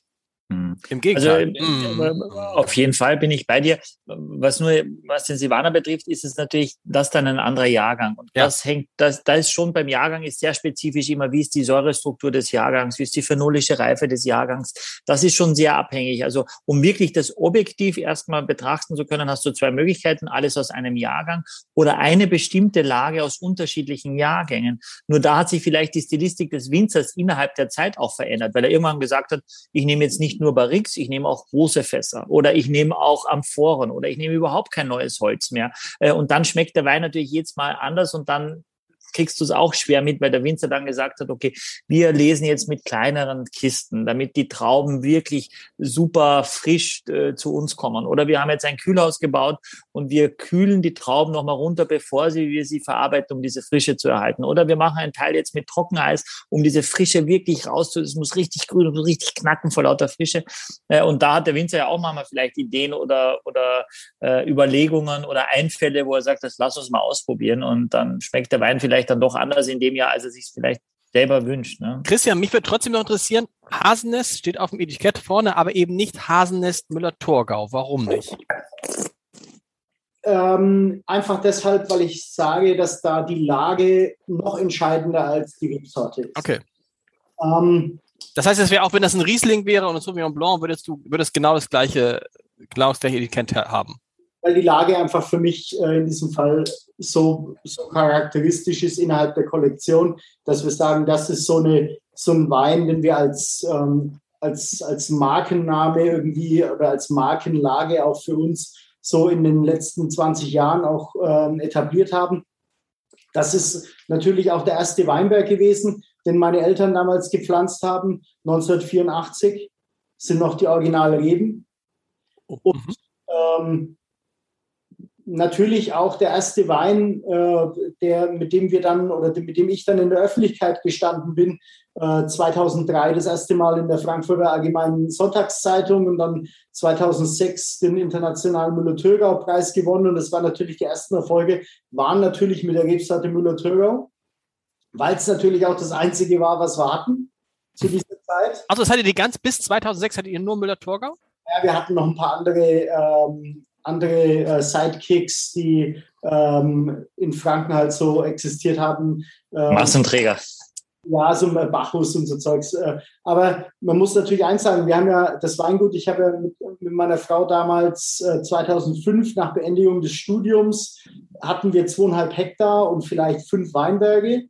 Mittlerweile sind es, sagen wir mal, 35, 40 Hektar ähm, und 152 Parzellen. Wow. wow. Das heißt, ähm, diese, das heißt, wir haben innerhalb von innerhalb von gut 15 Jahren. Ja. Wow. Ja, sagen wir 17 Jahre. Also zu, immer wieder zugekauft. Das heißt, du hast immer alles das, was du verdient hast, sofort wieder investiert. Gepachtet, Flächen rausgerissen, Flächen neu angelegt. Sonst, ich meine, wir haben mittlerweile natürlich du musst es so vorstellen, die, die innerbetriebliche Qualitätspyramide ist so. Wir, beginnen, äh, wir befinden uns jetzt im Moment bei den Rebsortenweinen. Hm. Sind Weine um die 12, 13, 14 Euro rum. Äh, 12,90 Euro alle drei Weine übrigens. Mhm. 12,90, genau. All wo, Michael? Silkes Weinkeller. Ja, haben wir schon genug gesagt, jetzt das reicht. ja, also Rebsortenweite ist die eine Stufe. Was kommt dann? Meine, dann geht es weiter mit den Best of Selections. Das heißt, es sind dann alte Reden. Alte Reden, mehrere Lesedurchgänge. Äh, das ist das, was der Michael jetzt schon im Glas hat, nämlich Silvana Best of 2020. Und darüber kommen dann nochmal die Single Vineyard Selections, die Einzellagen. Mhm. Die werden dann im Holz gemacht, ausschließlich im Holz. Das heißt, wir bewegen uns natürlich nach dem romanischen System in der Geografie immer feiner und detailreicher. Mhm. Das heißt, dieser Hasennest ähm, ist im Grunde genommen jetzt bei den Rebsorten deswegen in dieser Liga drin, weil er da auch in diese Liga passt. Ähm, und die Lage eben so, einzigartig für uns ist, dass wir in diesem Fall lieber die Lage draufschreiben als die Rebsorte. Die Rebsorte steht nebenbei auf dem Etikett auch drauf, nur nicht so präsent in der Mitte. Hm. Aber das heißt, du hast gar keinen Ortswein quasi, wie man das eigentlich in der VDP-Pyramide kennt, äh, sondern du hast Rebsortenweine und dann hast du Best-of-Weine und dann hast du Single Vineyards. Liegt auch daran, die Erklärung ist natürlich, äh, vielen Dank für den Hinweis, die Erklärung ist natürlich ganz richtig. In Auernhofen gibt es ja keinen einzigen Weinberg. Auernhofen ist ein Dorf, das im Lössverwehungsland des Ochsenfurter Gaus liegt. Wir haben perfekte zu, äh, Bedingungen für Zuckerrüben, beinahe so gut wie in Rheinhessen. Ähm, haben aber eben nicht aus der Kultur heraus nicht dieses äh, Mischsystem wie in Rheinhessen, dass du äh, Zuckerrübe, Mais, Getreide, Weinberg hast, Weinfeld, was ja eben im flachen Bereich äh, häufig so ist in Rheinhessen, sondern äh, das war ja durch den Anbaustopp in Deutschland einfach auch gar nicht erlaubt. Das heißt, bei uns sind in Franken die Reben immer nur an den Hängen erlaubt gewesen. Und dadurch haben wir bei uns hier in, diesem, in dieser Gegend äh, nie die Möglichkeit auch gehabt, äh, Weinberge oder Weinfelder anzupflanzen. Was ähm, will ich jetzt nicht sagen, positiv oder negativ, ist einfach nur, es ist, wie es ist. Und wir haben dadurch im äh, Taubertal zehn Kilometer im Süden und im Maintal 25, 35 Kilometer im Norden von uns ähm, die Weinberge äh, gekauft, gepachtet, neu angelegt und so weiter. Das heißt, selber in Auenhofen steht kein einziger Rebstock. Von daher okay. Auch nicht diesen Ortswein, weil ähm, welchen Ortswein sollte ich machen? Dann ran das Acker. Hm. die 150 Parzellen habe ich äh, von Würzburg am Main entlang bis Sulzfeld. Das hm. heißt, okay. Landesacker, Eidelstadt, Sommerhausen, Frickenhausen, Marktbreit, Sulzfeld, alles am Main entlang und in Tauberzell im Taubertal. Leute, wir haben noch 15 Minuten für den besten Wein und man riecht rein und man ahnt. Oder ist es jetzt, weil er so viel mehr, also so viel mehr hat er gar nicht, 2%? Und ich habe ich muss niesen. Ich bin allergisch gegen diesen Wein. Nein, Gesundheit. Äh, Gesundheit, Entschuldigung. Äh, Entschuldigung, liebe Hörer. Ähm, boah, der riecht. Genau, was sagt der Knigge? Muss man sich entschuldigen oder eigentlich nicht? Ja, muss äh, man hätte gar nicht so niesen dürfen, ne? also, ähm, kann man es rausschneiden? du willst es wissen? Nein, nein, du willst es ja? wissen.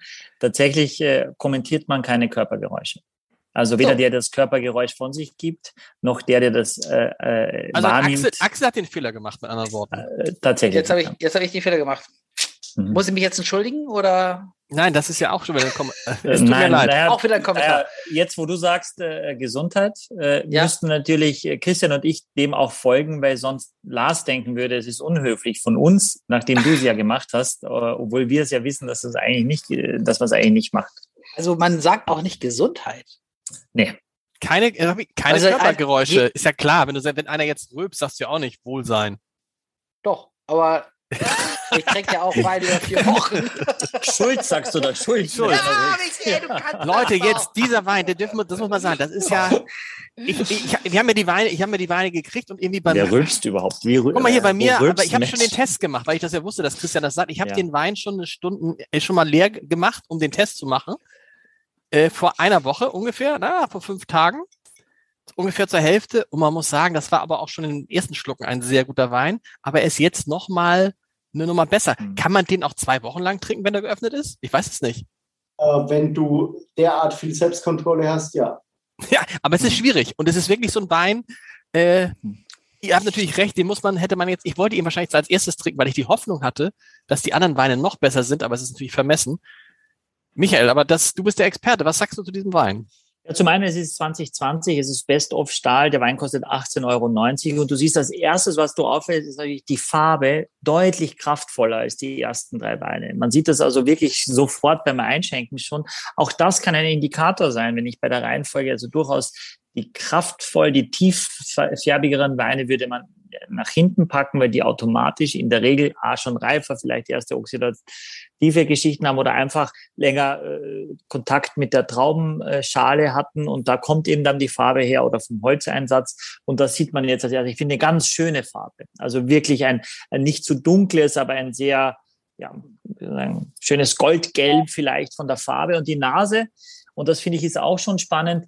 Äh, du hast das Gefühl schon, wenn du reinriechst, wow, da ist jetzt mehr. Also da ist, äh, wenn wir vorher gesagt haben, wirkt ein bisschen extraktreicher, ist jetzt die Nase an sich schon einfach tiefer. Du merkst, da ist viel mehr schon in der Nase jetzt, sofort. Und das sind jetzt sechs Euro Unterschied. Ähm, was, ja, was, was ich auch dazu sagen muss, ähm, Michael hat komplett recht. Ähm, das ist genau das, was wir natürlich gemacht haben, was Michael hier riecht und äh, beschrieben hat.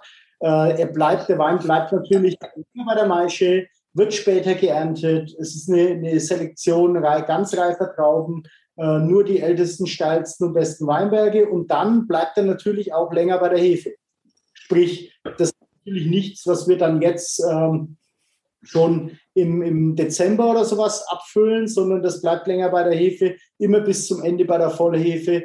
Und äh, die, die ganz äh, die Spitzensachen dann aus der aus den Einzellagen, äh, wo dann blauer Silvaner Sonnenstuhl oder sowas noch dabei ist, die dann so an die 30 Euro kosten, die bleiben dann fast ein Jahr im Holz und äh, bei der Feinhefe.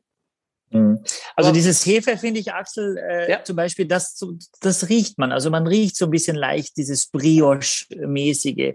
Das habe ich wirklich so gleich in der Nase. Ich habe auch ein bisschen so Orangenschale, Orangenzeste, also so eine leichte Frische, aber was Dezentes. Es wirkt trotzdem sehr, sehr elegant, auch die Nase. Ich habe noch nicht getrunken.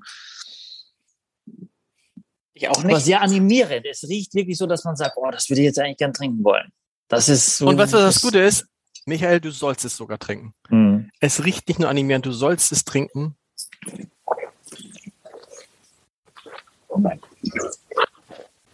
Christian, kannst du vielleicht sagen, was würdest du als Koch denn dazu empfehlen? Ähm, was, würdest du, was würdest du da als Essen zu empfehlen zu diesem Wein und zu welchem Gang?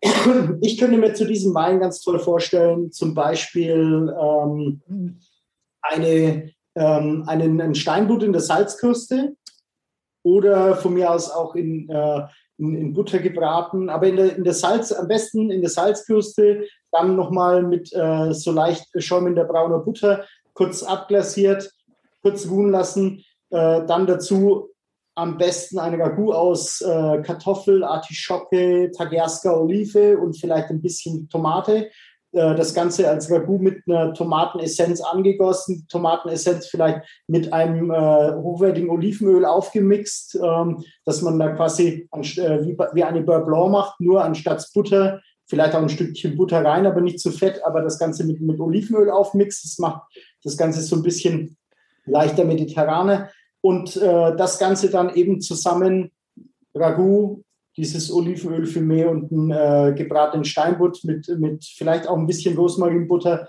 äh, abglasiert. Ähm, und da findet man, glaube ich, dann all diese Komponenten in diesem, in diesem Wein wieder, sowohl dieses Kräutrige als auch die grünen Töne von der Artischocke. Wir haben dieses Umami von der Tomatenessenz ähm, und äh, die Salzigkeit, die, diese, diese Nussigkeit durch das lange, längere Hefelager, was wir auch mit der braunen Butter zum Steinbutt wieder dazu bringen. Vielleicht so. Und ein Löffel Kaviar schadet nie, oder? Hätte, hätte, ich, hätte, ich, hätte ich übrigens auch ja. genauso gesagt. Ja. Ich hätte das Gericht genauso Aber das ist irre, das ist bei dir, das kannst das, ja, Axel, du willst es auch fragen. Ja. Frage es. Was? Frage es, du willst es auch fragen. Nee, ich, nee, ich will es eigentlich in die andere Richtung fragen. Also ich, ich habe nämlich heute Abend habe ich Hunger und ich werde was kochen und ich habe diesen Wein. Aber dieses Gericht, was du vorgeschlagen hast, das kriege ich nicht ganz hin, weil auch mein Supermarkt, glaube ich, einige äh, Inkredenzien nicht hat. Was könnte man denn als Normalsterblicher dazu selber kochen? Was ähm, könnte ich machen? Das ist kein kompliziertes Gericht. Ähm, das kannst du, kannst du wirklich machen, aber du kannst zum Beispiel auch, äh, was können wir genauso machen, lass mich mal überlegen. Äh, was habt ihr in Hamburg? Äh, habt ihr ähm, äh, Seezunge? Kriegt ihr Seezunge? Ja. Vielleicht? Aber hat Axel jetzt gerade, was hast du denn da, Axel, gerade? Da können wir auch jetzt mal so ein bisschen hier die beiden Köche. Ihr seid ja beide. Michael ist ja auch gelernter Koch. Was hast ich du da, Axel? Ich, habe ich hab, äh, Sojahack und Spaghetti da. Aber ich könnte auch nochmal einkaufen gehen. Sojahack und Spaghetti. Soja, Hack und Spaghetti da. Ja, ja, genau. Also da steht Sojahack drauf. Also da steht ist also, Fleisch? Soja. Das ist so was ist das denn? Habe ich noch nie gehört. Leute, das ist Hack aus Soja. Schmeckt total, schmeckt ja. total gut. Ja, vegetarisches Hack. In der Bolognese schmecke ich nicht den Unterschied. Wirf es mal weg. okay, und dann. Ähm, nee, also pass auf, wenn du Pasta da hast, würde ich dir empfehlen, ja. dir ein schönes Stück Parmesan. Aha. Dann kochst du die Pasta, dann lässt du in diesen Pastatopf, in diesem Nudelwasser, das magst du nicht zu salzig, aber schön, schon mit einer ordentlichen Prise Salz. Da lässt du nach, du, du gießt die Pasta ab, du lässt sie nicht vollständig abtropfen, da darf ruhig noch so ein halber Zentimeter Wasser im Topf sein. Mhm. Dann reibst du dir davor den, den Parmesan schön fein, gibst ihn so chargenweise rein, vielleicht einen kleinen Schluck Olivenöl, emulgierst das Ganze, dass das mit dem Nudelwasser der Parmesan sich löst, nicht mehr heiß machen, sonst mhm. böse. Und dann äh, schmeißt du noch zwei Eigelb rein und, äh, und ziehst es nochmal rum. Du kannst es dann nochmal auf schwache Hitze stellen, dass es so ein bisschen anzieht, dass du eine gute Konsistenz hast. Dann hast du eine perfekte, äh, so eine Parmesan-Eigelb-Emulsion mit dem Nudelwasser. Ähm, brauchst gar nicht mehr viel machen, hast die beste Pasta, die du kriegen kannst. Wow. Bisschen schwarzer Pfeffer noch drüber vielleicht und fertig, ja. Aber muss man das okay. Ei, muss das ich Ei mach das, ich mach das. Du machst das, du machst das. muss das Ei nicht irgendwie, muss das eigentlich ganz durch sein, dass nicht irgendwie, falls, falls es schlecht ist, Salmonellen und so, nee? Nein, da passiert gar nichts. Äh, wenn, wenn du es, wenn du's, äh, mach das rein in die heiße Pasta, stellst noch mal ganz kurz drauf auf die, auf die ähm, ausgeschaltete Herdplatte. Ausgeschaltete Herdplatte mach das mit dem Holzlöffel so und du merkst, mach das so, dass es nicht Rührei wird.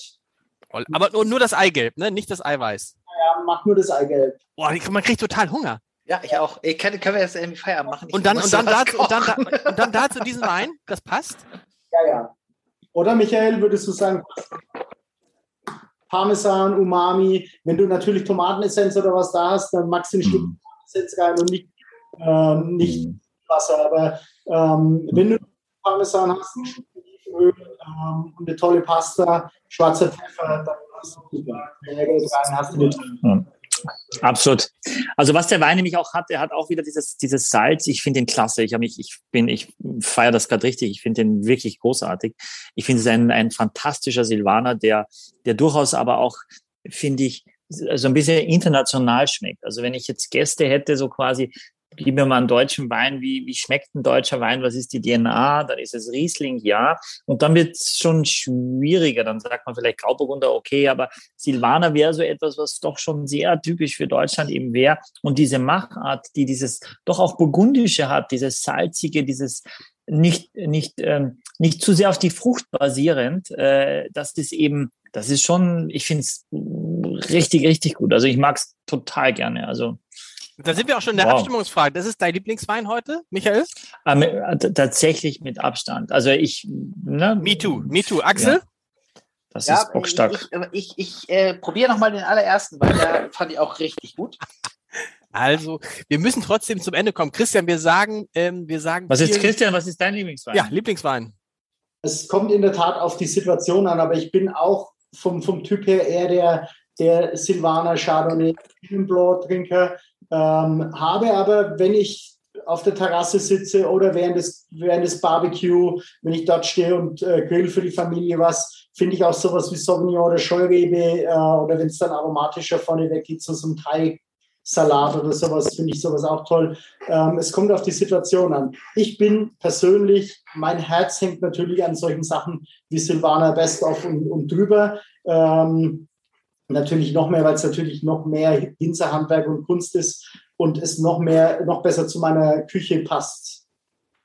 Wir danken. Muss, ja, genau. Axel? Und, und, also ich, ich, ich muss erst mal sagen, ich, mhm. ich habe ja dadurch, ich habe ja mhm. das ganze Weinpaket und es ist ja noch verschlossen und das ist total cool, weil das ist ein tolles Weinpaket. Ich, wirklich. Axel, es ist, hat, hat, alles, hat alles echt richtig, richtig gut geschmeckt. Und ich bin normalerweise viel kritischer. Das stimmt. Du bist normalerweise, weißt du noch diese Phase, ja, Axel, wo, wo du ganz kritisch warst, wo die, egal was war, wir hatten hier Weine für 200 Euro. Das schmeckt mir gar nicht. So geil. Ja, aber weil es einfach keine gute Qualität war. Natürlich, natürlich. Das ist halt, da kann ich nicht wir, wir, Was war denn dein Lieblingswein jetzt, Axel? Ich habe es nicht verstanden. Ja, was mochtest du denn am liebsten? Ja, ich, ich fand, ne, die sind so unterschiedlich. Also ich finde den Silvaner auch toll der schmeckt selbst mir, ne? Ob, also da treffen wir uns mal, Michi. Das ist ja auch nicht mhm. so oft. Ähm, aber die Scheurebe hat mich auch echt abgeholt. Und wahrscheinlich würde ich am Ende auch eher die Scheurebe trinken, einfach weil es mehr Frische, mehr Frucht. Und so schlecht war der Hasennest. Leute, unterschätzt mir das Hasennest nicht. Das war ja. Christian. Also siehst, wir bedanken uns recht herzlich. Schenken schöne Grüße nach Franken. In einer der nächsten Folgen, wir schieben ja immer noch Tim Melzer und Sascha vor uns her. Wir hoffen vielleicht, Leute, hört rein, in zwei Wochen kann es schon Tim Melzer oder Sascha oder Tim Melzer und Sascha. Schieben wir uns, schieben wir die vor uns her oder rennen wir ihnen hinterher? Nein, wir, das ist, wir, wir finden die, die Termine. Die rennen uns hinterher. Die Termingestaltung, ja, nein, ich weiß gar nicht, die Termingestaltung ist, wie sie ist. Herzlichen Dank. Äh, auf das Leben. Wollen wir noch ein Foto machen für alle Beteiligten? Ja, mal, mal ohne Glas, mit Glas, ohne Glas. Ohne Glas? Ja, Christian, lass dich mal anschauen in Hamburg dann. In ja, aber wir, wir können hier mal mit, mit Flasche machen. nee, nee, mit Flasche. Das ist, das ist ja Schleichwerbung. Leute, nee, ich mach ohne Flasche.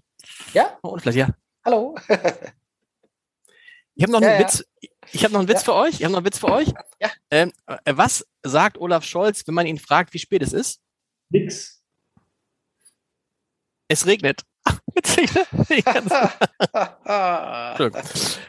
ja, ich fand ihn gar nicht so schlecht. Ich meine, natürlich nicht so gut wie der. Ich rauche nicht, ich trinke nicht, ich esse kein Fleisch, aber ich, aber lüge. ich lüge. Das merken wir uns. Christian, vielen, vielen Dank. Bis. Danke, es war mir ein großes Vergnügen. Wenn ich in Hamburg bin, äh, komme ich in die Hanse Lounge. Ich versuche einzuchecken mit meiner Frequent Flyer Card äh, und äh, sag dann, äh, und bringt viel, viel, bringt viel, viel Geld mit. Viel, viel 1000, Geld. 1650 oder was? Ja. Ja. Einen schönen Abend wünsche ich euch. ciao, ciao. Tschüss. Ciao. Servus. Tschüss. Servus.